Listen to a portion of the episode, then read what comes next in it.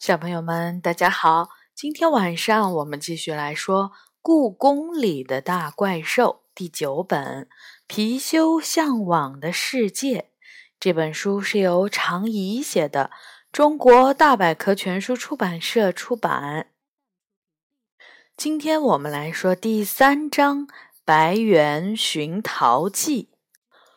咚咚咚，有谁敲响了妈妈办公室的门？这么晚了，有谁会来呢？我走向门口，屋门是锁着的，从门缝里透进来一道细细的红光。谁呀？我大声问。一个奇怪的声音响起，请问李小雨住这里吗？找我？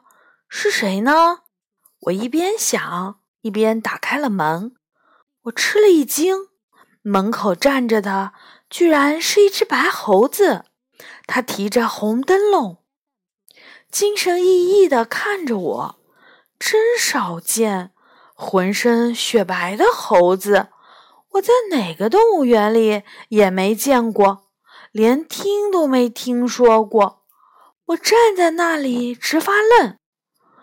你认识我？他摇摇头。不，我们并不认识，但梨花告诉我可以找你帮忙。原来是梨花的朋友。我把白猴子请进屋，然后关上门。猴子噗的一声吹灭了灯笼里的蜡烛。请坐。我搬过一把椅子，猴子不客气地坐下来，皱着眉头。你找我有什么事儿吗？我问道。猴子清了清嗓子说，我是来找一件东西的。什么东西？桃子。桃子？我松了口气，看他那么一本正经的样子，还以为是丢了什么重要的东西呢。你是饿了吧？我妈妈今天没买桃子，不过还有两根香蕉，先拿给你吃吧。我转身去拿香蕉，没想到猴子却生气了。他大声地说，我可不是一只普通的猴子，我找的也不是普通的桃子。不是普通的猴子？那你是……我迷惑了。他一下子挺起了胸脯。我是白猿，你听说过吧？我摇摇头，我还是第一次见到白色的猴子。我都说了，我不是普通的猴子，我修炼了八百年才变成今天这样的。白猿双臂交叉放在胸前，像人一样。修炼八百年的猴子就不吃香蕉啦？谁说的？我还是很喜欢香蕉的。他突然跳了起来，别打岔，这和香蕉没关系，我要找的是桃子，不是一般的桃子，而是王母娘娘种的蟠桃，吃下它的人可以活一万八千岁。蟠桃？真有那种东西？我瞪大了眼睛，那不是《西游记》里的故事吗？王母娘娘有个蟠桃园，里面的桃子每三千年才成熟一次。每当蟠桃成熟，王母娘娘会召开蟠桃大会，宴请各路神仙品尝，人吃了则可以长生不老。当然有，白猿认真地说。那是个特别漂亮的蟠桃，又大又饱满，粉扑扑的。我抱了它将近三百年都没舍得吃，却在昨天晚上把它弄丢了。我有点不相信，即使再好的桃子放三百年也会腐烂了吧？胡说，蟠桃是永远不会烂的。好吧好吧，我靠近白猿问，说说看，蟠桃是怎么被弄丢的？还不是因为养心殿特展。他伤心地低下头说，我在库房里待了几十年，十分寂寞，突然见到那么多的人和朋友，感到特别兴奋。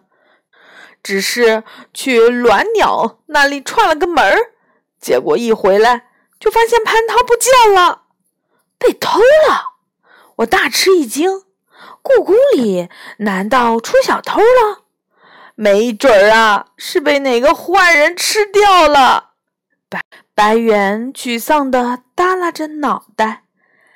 哎呀，还真有这种可能，那可是蟠桃呀，连神仙们都爱吃，要是碰上个嘴馋的家伙，可就真的找不回来了。我能帮你什么忙呢？我在仓库里待得太久，故宫里的人啊，动物啊，早就都不认识了。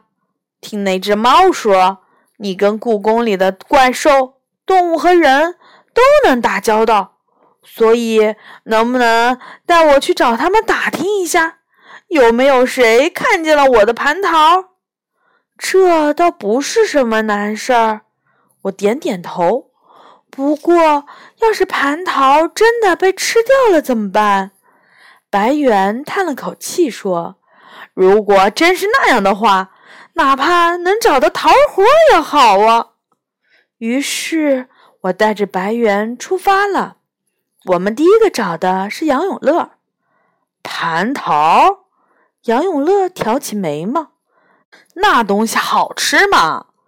当然好吃。白猿紧紧地盯着他，是不是你偷吃了我的桃子？杨永乐奇怪地看着他，我为什么要吃？吃了可以活一万八千岁呢。杨永乐苦笑说，我舅舅说，我长大要想有房子住，就要还一辈子的房屋贷款。我可不想还一万八千年的房贷，那种东西你送给我我都不吃。白猿愣在那里，房屋贷款是什么东西？好了，杨永乐，现在不是开玩笑的时候，你听没听说谁拿了蟠桃？我打断他们。杨永乐往椅背上一靠，歪着脑袋思考了一会儿。蟠桃倒是没听说，不过我听说今天早晨有野猫在养心殿的后院捡到了一个球。球？什么样子的球？我问。没看清楚。他摇着头说，我路过的时候只看见几只小野猫正在院子里踢球。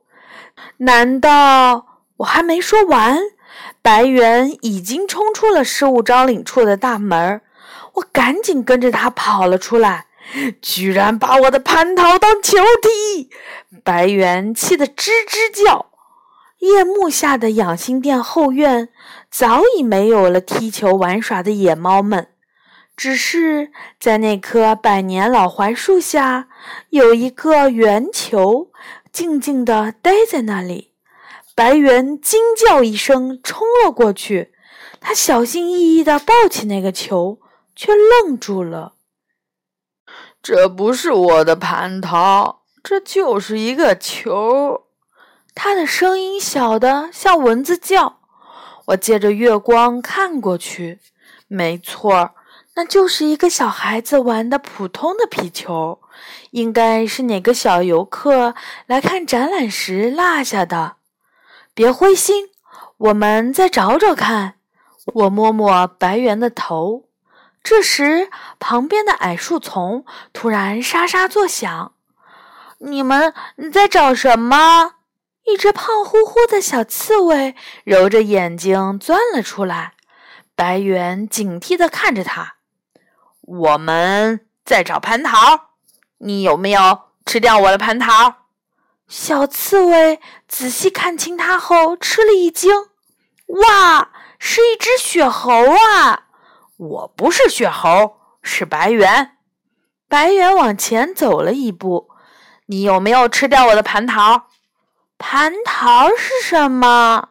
小刺猬问。就是一种桃子，我解释：“桃子啊！”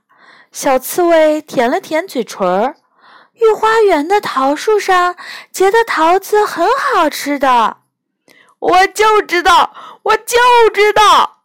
白猿突然哇哇大哭了起来，我的蟠桃被吃掉了。等等，他并没有说吃掉你的桃子啊！我安慰白猿，并扭头问小刺猬。你最近一次吃桃子是在什么时候？小刺猬奇怪地看着我说，当然是桃子成熟的时候。我仔细想了一下，桃子一般在七月成熟，而现在已经是十一月，也就是说，你已经很久没有吃到桃子了。小刺猬点点头，是啊，那是一年中只有少数几天能享用的美食，一想起来就让人流口水呢。我松了口气，对白猿说，你的桃子昨天才丢，肯定不是刺猬吃掉的。白猿抹了把眼泪，不哭了。原来你们在找桃子呀。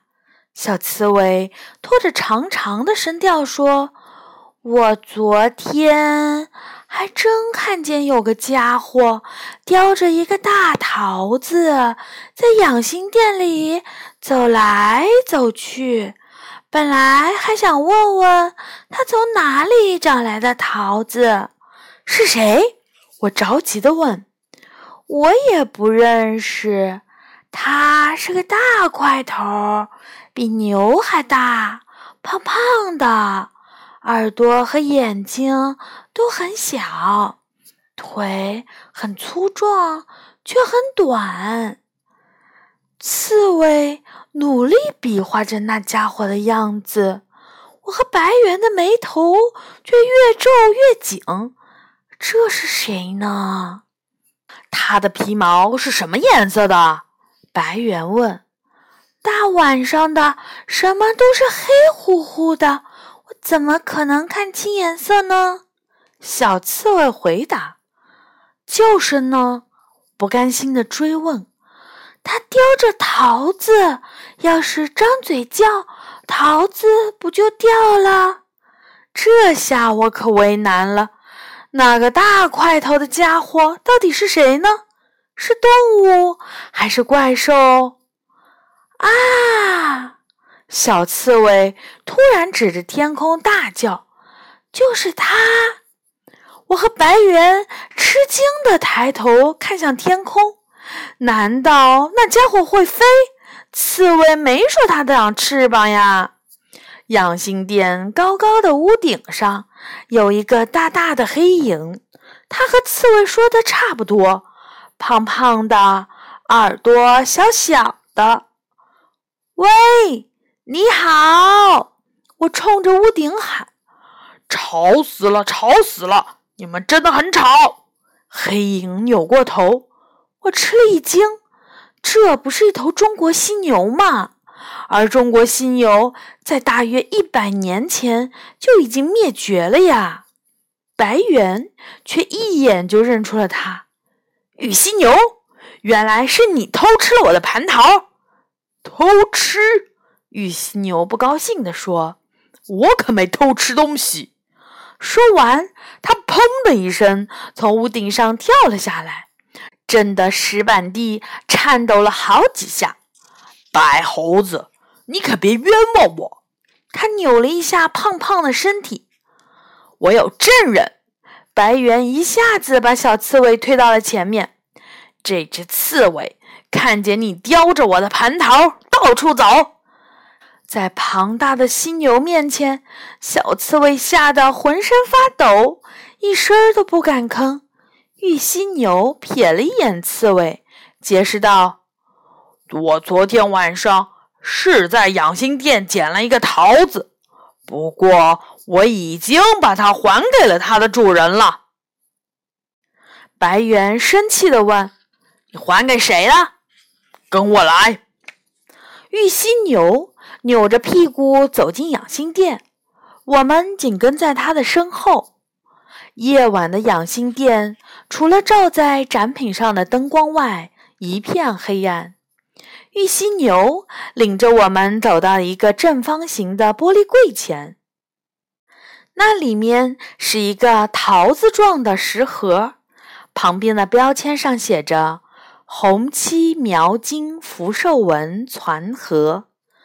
红色漆盒上雕刻着几个撒着金粉的红色寿桃，这些寿桃中，一个粉扑扑的桃子格外显眼。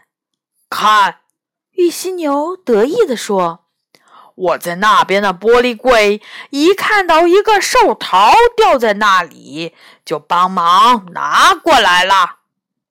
白猿深吸了一口气，问，你没觉得这个桃子和其他桃子的颜色有些不一样吗？怎么不一样？都是黑色的呀。玉犀牛回答。黑色？我突然想起，自然课上老师讲过，犀牛的视力很差，也许它根本分不清各种颜色。白猿双手捧起那个粉扑扑的桃子，宝贝一样抱在怀里，总算找到了，原以为只能找到桃核了呢。原来这个桃子是你丢的。玉犀牛打了个哈欠，吵吵闹闹那么半天，今天的月亮也赏不成了，再见吧。说完，他走到三希堂前，瞬间便穿过了玻璃墙壁。一道耀眼的亮光闪过，它已经变成了手掌大小的碧玉犀牛，安安静静地站在窗台上。我也要回去了，白猿对我说，感谢你的帮助，改天我一定会奉上谢礼。不用客气。没等我的话说完，白猿和他怀里的蟠桃就消失了。几乎同时，不远处的一个玻璃展台里散发出了亮光。我轻轻走过去，看到那里面摆着一个深蓝色的圆盒，盒盖上面的图案是一只白猿怀抱着一个大大的蟠桃，旁边金色的标签上写着画珐琅白猿献寿图攒盒。我恍然大悟，原来白猿也是养心殿特展上的展品啊。从那之后，我再也没见到那只白猿，直到两个星期后的一天，我都快忘记这事儿了，却在妈妈的办公室门口发现了一个用陶土做成的小坛子，坛子上有一张卡片，上面写着这是谢礼白猿。是什么呢？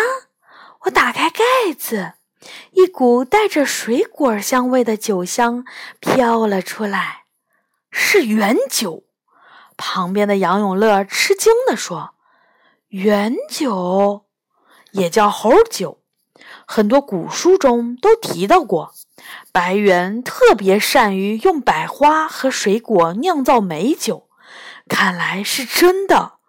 杨永乐回答，其实我也没帮什么大忙，没想到他还真的送谢礼来了，我感叹道。好的，这章呢就这样结束了。下一次呢，我们会来说第四章貔貅向往的世界。好的，小朋友们，晚安。